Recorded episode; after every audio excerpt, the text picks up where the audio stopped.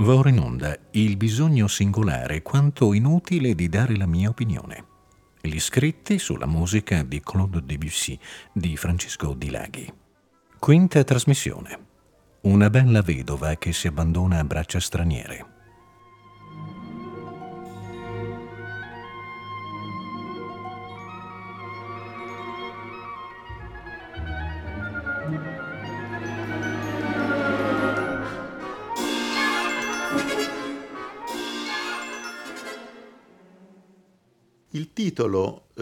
Scelto per questa quinta trasmissione della serie dedicata agli scritti musicali di Claude Debussy torna su un punto centrale della battaglia, se così possiamo dire, combattuta dal nostro musicista, e cioè eh, contro le cattive influenze esercitate sulla musica francese.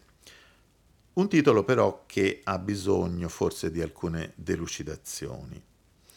La bella vedova è naturalmente la musica francese, la quale, e queste sono le parole esatte, non trovando nessuno intorno a sé capace di guidarla, si abbandona a braccia straniere che finiscono per malmenarla. La cosa dunque va a finir male, come accade nei matrimoni di interesse. Nella trasmissione precedente abbiamo cercato di mettere a fuoco l'atteggiamento di Debussy verso colui che considerava il nemico numero uno, almeno eh, limitatamente a questo aspetto delle cattive influenze, e cioè Richard Wagner.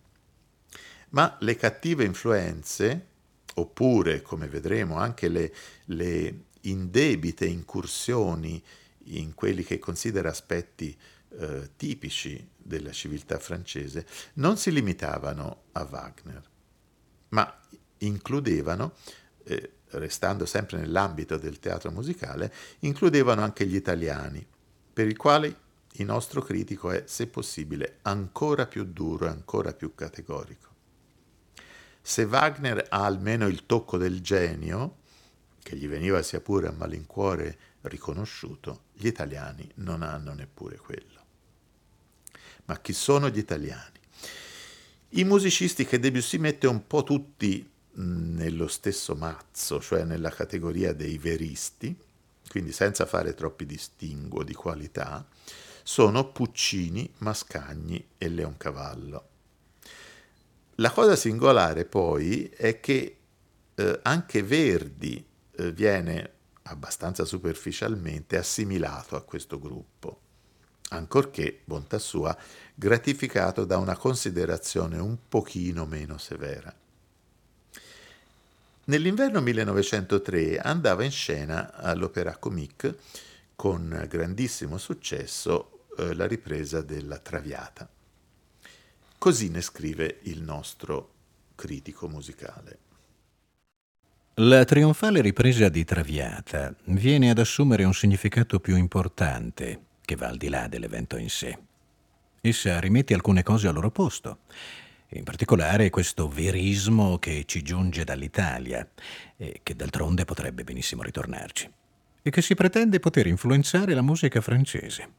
Perlomeno è questo che si dice nei caffè per rianimare le conversazioni antiscientifiche sulle pretese razze latine. Si constata nella Traviata l'apparizione delle formule divenute care alla giovane musica italiana, e cioè l'intermezzo imperturbabilmente bissato, la romanza che fa tirar fuori i fazzoletti. In Verdi, perlomeno tutto questo è sincero. Si va di romanza in cavatina e in questo viaggio si possono trovare momenti piacevoli perché vi figura una passione vera. Ma qui non si cerca mai la profondità. Tutto resta in superficie e malgrado la tristezza delle situazioni, in realtà splende sempre il sole.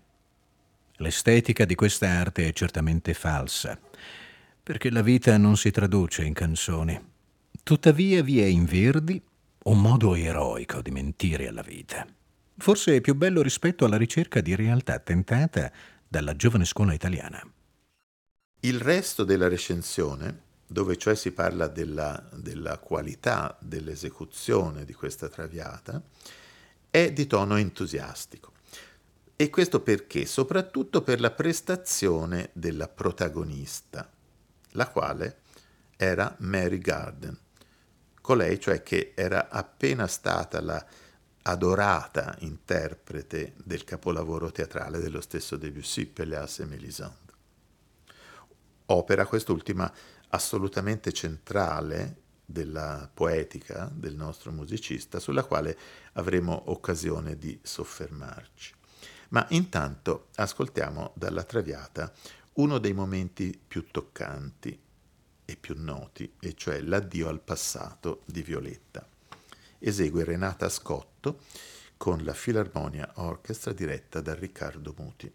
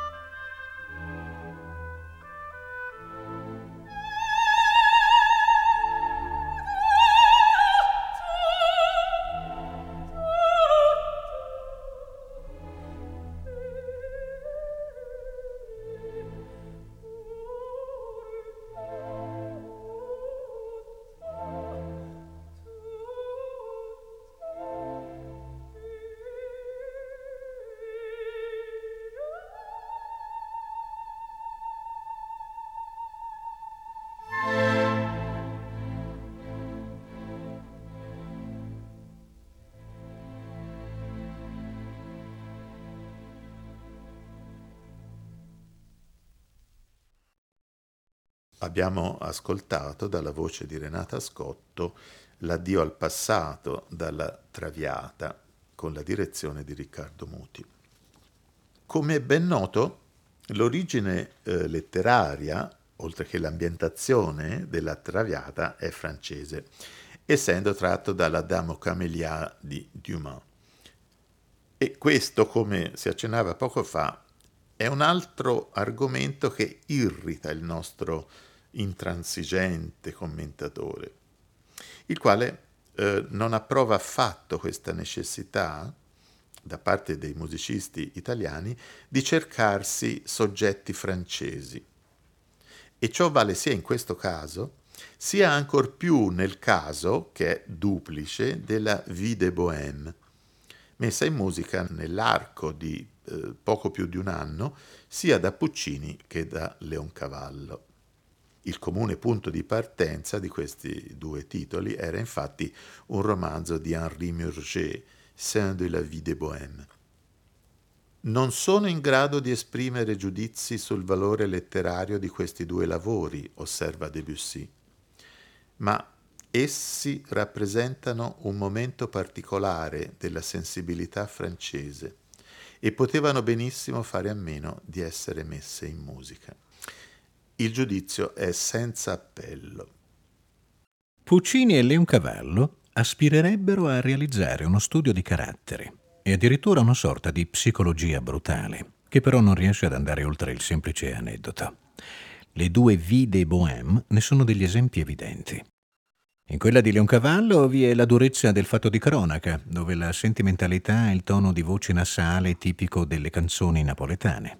Nell'altra, se il signor Puccini cerca di ritrovare l'atmosfera delle strade e delle anime parigine, di fatto produce ugualmente solo un chiasso italiano. Non avrò certo io la pretesa di rimproverargli di essere italiano, ma perché diavolo scegliere proprio la vie de bohème? Non c'è dubbio che, anche eh, tralasciando l'opera di Leoncavallo, liquidare la bohème di Puccini come un chiasso italiano rappresenta una distorsione eh, di giudizio che si può capire solo se contestualizzata eh, da un lato con quella poetica del mistero, una poetica di matrice squisitamente simbolista cara a Debussy, e dall'altro con questa esasperata, quasi maniacale difesa dello spirito francese. Resta il fatto che naturalmente si tratta di un giudizio non accettabile. Come secondo ascolto propongo quindi, piuttosto che eh, una pagina del, de, de, del celeberrimo capolavoro pucciniano, un brano invece del meno conosciuto lavoro di Leoncavallo, lavoro andato in scena nel 1897, solo pochi mesi dopo l'omonima partitura di Puccini, e peraltro senza troppa fortuna eh, sull'onda però del grande successo che Leoncavallo aveva riscosso cinque anni prima con Pagliacci. Ne ascoltiamo una delle aree più note, Io non ho che una povera stanzetta, tratta dal secondo atto eh, della Bohème di Leoncavallo, che è affidata a Marcello.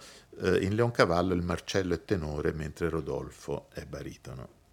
L'ascoltiamo nella interpretazione del tenore Mario Malagnini con l'orchestra del Teatro La Fenice di Venezia diretta da Jan Latham König.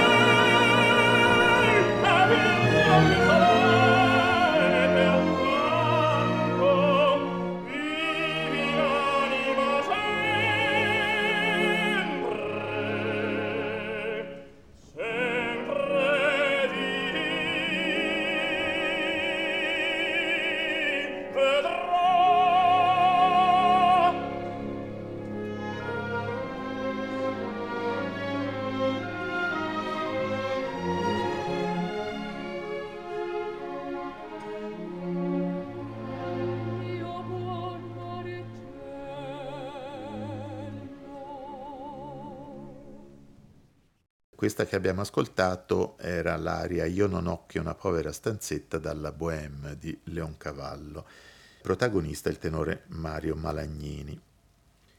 Abbiamo visto come il titolo di questa quinta trasmissione, in questo titolo Debussy paragoni la musica francese ad una bella vedova che eh, suo malgrado si abbandona a, a brutali braccia straniere. Ora, questi inopportuni pretendenti della bella vedova sono principalmente tedeschi e, sia pure in misura minore, italiani. Ma chi sono i francesi, cioè i desiderabili e auspicati sposi della povera vedovella?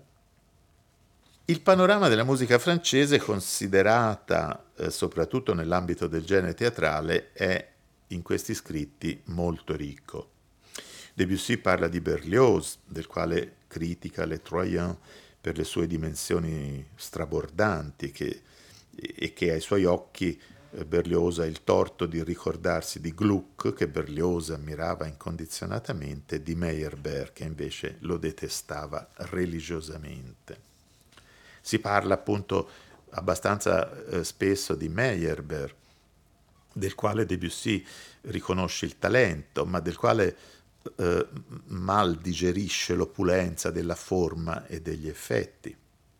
Ci sono parole di lode, per esempio, per L'étranger di Vincent Dandy, che fu rappresentato per la prima volta nel gennaio del 1903, ma non altrettanto per, invece per il grande affresco teatrale di Saint-Saëns, Le Barbares, andato in scena per la prima volta nel 1901, pur con tutto il rispetto per eh, la grande autorevolezza dell'autore Camille Saint-Saëns.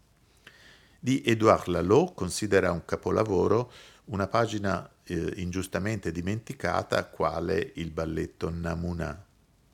Di Bizet, autore a sua volta di un riconosciuto capolavoro, Carmen, e quindi possibile paladino dell'anima francese e di conseguenza marito della derelitta vedovella, di Bizet lamenta purtroppo la morte prematura. Ma Debussy si dilunga soprattutto su altri due musicisti, apprezzandone l'opera, Charles Gounod e Jules Massenet. In entrambi i casi eh, prende le difese rispetto a certi attacchi, attacchi eh, dei quali eh, sarebbero stati entrambi, ciascuno a suo modo, oggetto, e attacchi che oggi non è facile individuare sia per quel che riguarda l'autore che per le argomentazioni specifiche. Per Gounod la critica dovette essere quella della, di un'eccessiva presenza di Faust nel cartellone dell'opera. Ecco alcuni passi della replica, cioè della difesa di Debussy. L'arte di Gounod rappresenta un momento della sensibilità francese. Lo si voglia o no, certe cose non si dimenticano. Se Gounod non descrive la curva armoniosa che gli si poteva augurare, Bisogna riconoscergli la lode di aver saputo sottrarsi al genio imperioso di Wagner. Gounod, con le sue manchevolezze, è necessario. In primo luogo è colto, conosce Palestrina, collabora con Bach. Il suo rispetto per la tradizione è abbastanza sensato da non acclamare il nome di Gluck. Egli propone all'amore dei giovani piuttosto Mozart, dando prova di grande disinteresse, anche perché lui non ne ha mai tratto ispirazione. In conclusione, senza alcuna rigidità dogmatica, cogliamo l'occasione per salutare rispettosamente il suo nome. Constatiamo ancora una volta che le ragioni di durare nella memoria degli uomini sono molteplici e non sempre hanno bisogno di essere notevoli. Procurare emozioni a una gran parte dei propri contemporanei è uno dei mezzi migliori. Nessuno potrà negare che Gounod, in questo senso, vi profuse generose energie. Anche in questa difesa eh, di Gounod affiora, come sempre, eh, la sottile ironia di Debussy. Per esempio, quando dice che Gounod è colto e collabora con Bach, quasi certamente si riferisce alla discutibile operazione di usare il primo preludio del clavicembalo ben temperato di Bach come accompagnamento pianistico della sua fin troppo celebre Ave Maria. Ma a questo punto dal Faust di Gounod ascoltiamo l'aria Salut de mer chaste et pure dal terzo atto nell'interpretazione del tenore Nicolai Ghedda con l'orchestra del Teatro Nazionale dell'Opéra diretta da André Cluitan.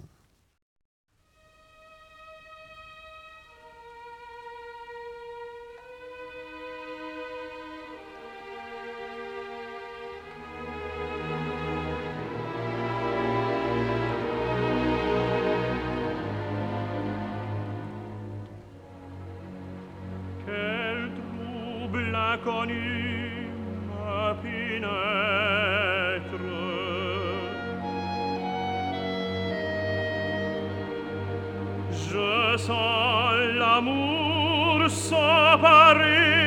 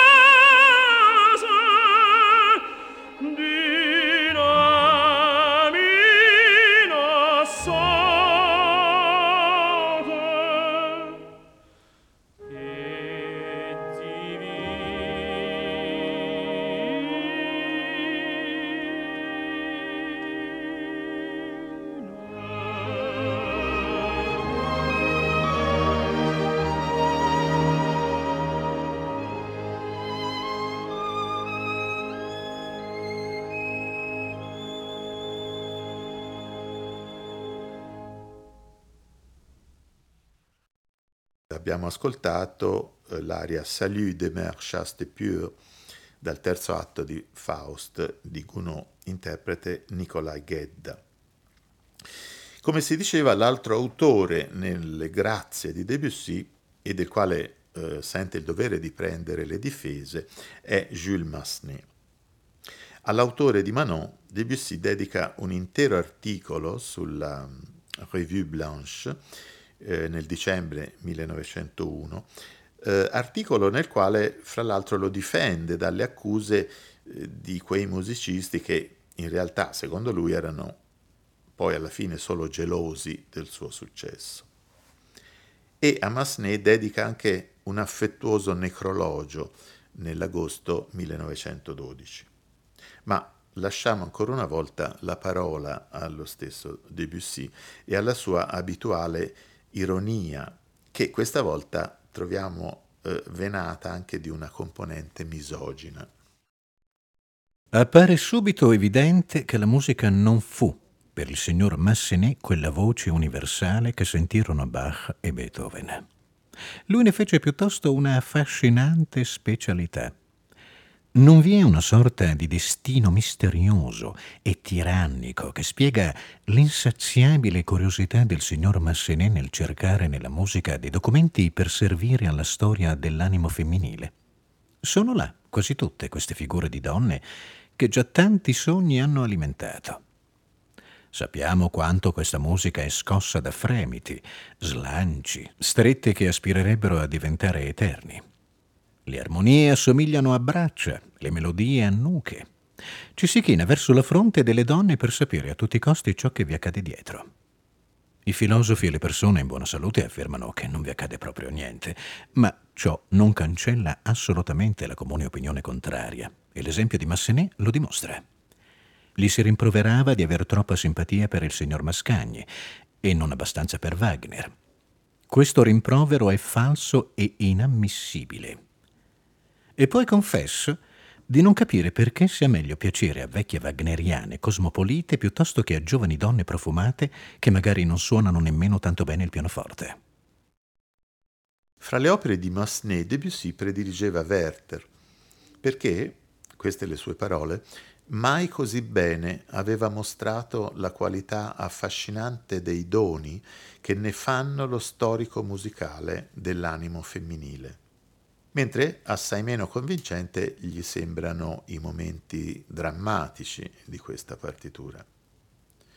Ecco dunque da Werther l'aria della lettera di Carlotta, Werther, Werther, je vous écris de ma petite chambre, che ascoltiamo dal eh, soprano Shirley Verrett con l'Orchestra Sinfonica di Torino della RAI diretta da Gabriele Ferro.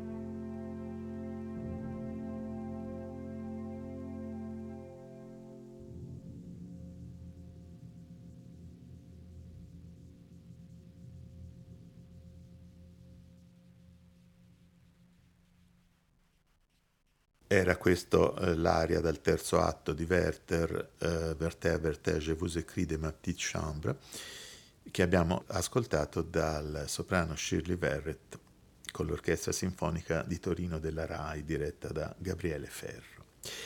E per concludere questa puntata dedicata, certo troppo, sicuramente troppo frettolosamente, alle vicende del teatro musicale in Italia e in Francia, Va ancora ricordato un nome che ricorre abbastanza spesso negli scritti di Debussy, e cioè quello di Jacques Offenbach.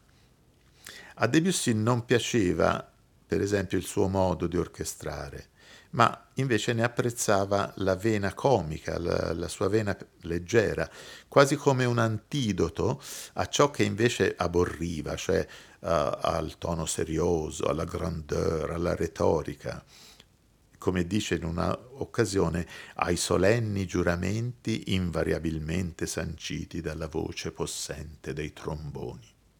E ironizzava anche sul fatto che l'unica volta che Offenbach aveva voluto cimentarsi con l'opera seria, Le Contes d'Hoffmann, aveva fatto un bel fiasco. Questa è la sua ironica conclusione. Gli dei antichi, anche se non dispongono più di templi e di saette, hanno ancora conservato modi per manifestare il loro cattivo carattere.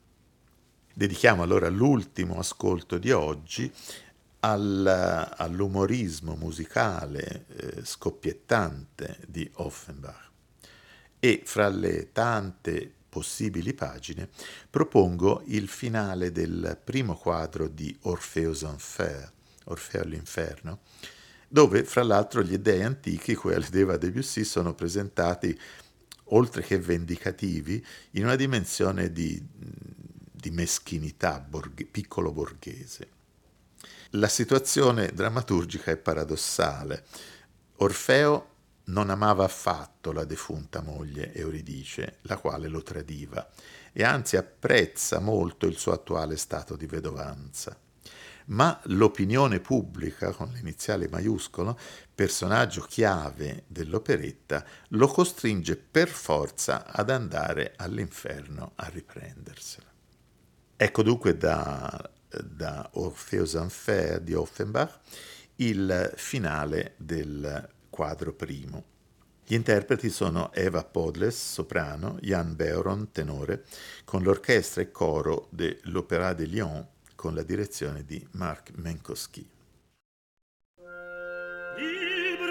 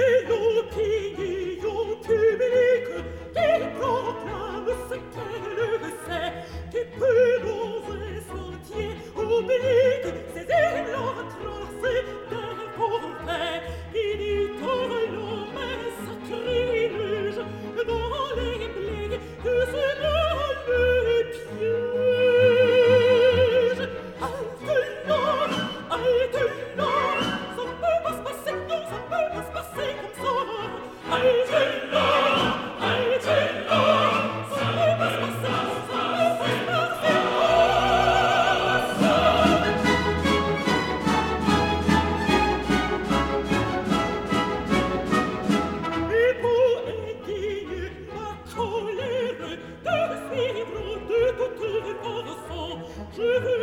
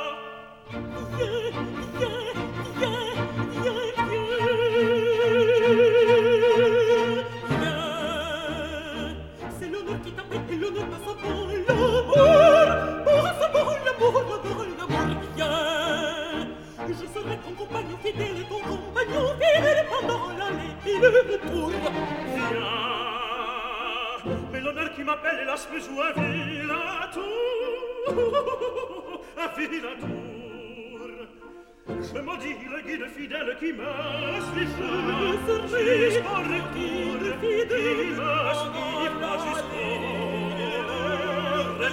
jusqu'au retour, marchons, marchons, marchons, marchons, marchons,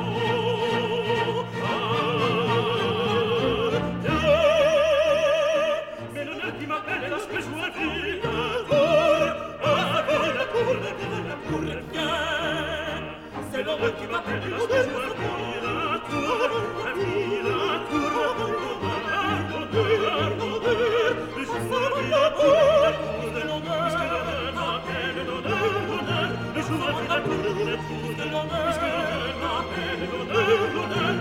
la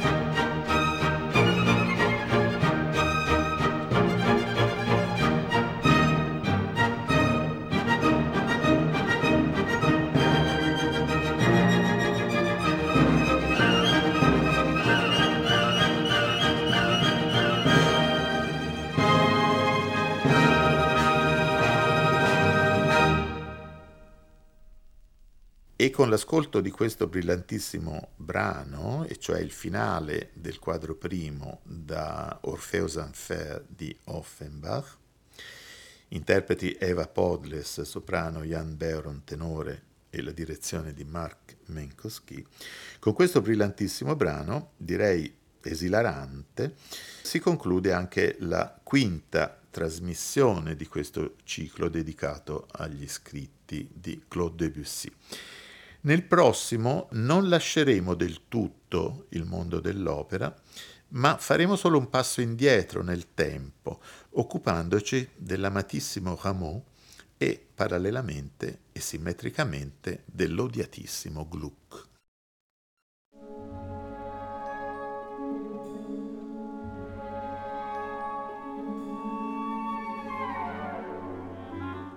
Abbiamo ascoltato il bisogno singolare quanto inutile di dare la mia opinione.